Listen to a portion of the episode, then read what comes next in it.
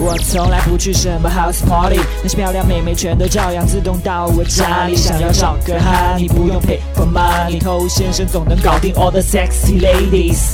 嗨，各位好，我是头先生。我们来讲一个非常常见的景象，可能对于很多兄弟来说，这也非常熟悉。就你喜欢一个女生，然后呢，你就对她很好，付出了很多时间、精力、金钱，但这个女生呢，并没有领情，对你不太感兴趣。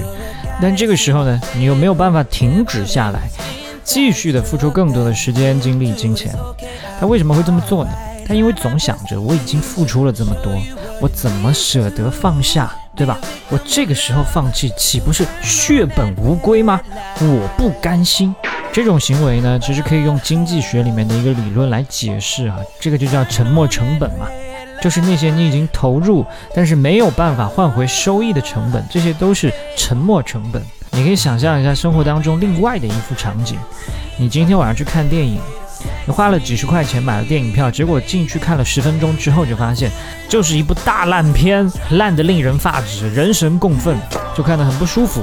但是又想，又花了几十块钱呢，那我总不能浪费了这几十块钱吧？所以继续压抑自己，看完了这部烂片。但是你想，你看完这部烂片，你损失了什么呢？你损失了一张电影票的票钱，你损失了两个小时看电影的时间，你损失了一份快乐的心情，你甚至看这种烂片还被拉低了智商。但如果你发现片子不对的时候，你不看了。你就减少了很多的损失。你要么去换一部片子看嘛，哪怕回家睡觉也比这个强啊。那总之呢，就是避免产生更多的沉没成本。那你放到情感关系当中，注意控制沉没成本，也会让你整个人变得更加快乐，是吧？嗨，你多久没有恋爱了？加入偷先生内部进化课程，学习更多干货。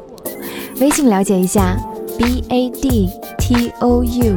那今天我们除了讲沉没成本以外，还有另外一件事情，也可以解决你情感当中非常多的问题，就是经济学当中的边际效应。那边际效应它具体的意思呢，就是你连续的去增加某一种投入，到了一定程度之后。你的收益会逐渐减少。我们举个最大白话的例子，就是你很饿的时候，如果这个时候给你吃馒头，你会觉得好吃吗？非常好吃，这简直就是人间美味，是吧？吃第一个的时候完全不够，还想吃更多，这个时候满足感是极其的强烈的。但是给你吃到第三个、第四个的时候，你已经有了饱腹感了，这本来是一种正面的体验。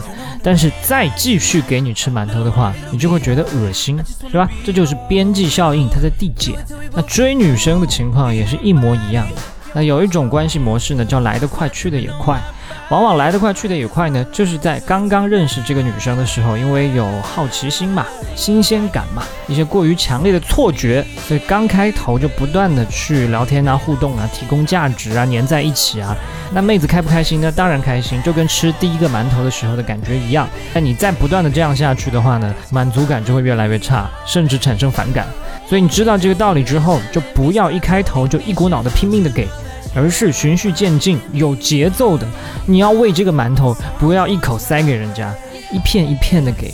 或者是你们已经确定了情侣关系，也存在这样的边际效应。有些人呢，因为刚刚在一起嘛，那那种感觉很强烈，所以巴不得二十四小时都黏在一起，你侬我侬。那过不了多长时间呢，这个感觉就没有了。然后男方呢就会怪女方说你变了，女方也会怪男方说你才变了啊，其实都没变。只是因为他们没有去注意边际效应这个问题，所以情侣之间一方面你也应该去控制一下这种满足感，不要让它饱得太快。当然我知道这条几乎没有人做得到啊，那你就听第二条，你们可以去尝试更多的新鲜事物，去更多新的地方，去接触新的东西。也就是说，你们的生活不能只有那个馒头，光吃馒头的生活谁也过不下去。所以需要有更多的东西给你们带来满足感，而不是在那个小小的圆圈里不断的去递减你们的边际效应。OK，我是头先生，今天就跟你聊这么多了，把节目分享给你身边的单身狗，就是对他最大的温柔。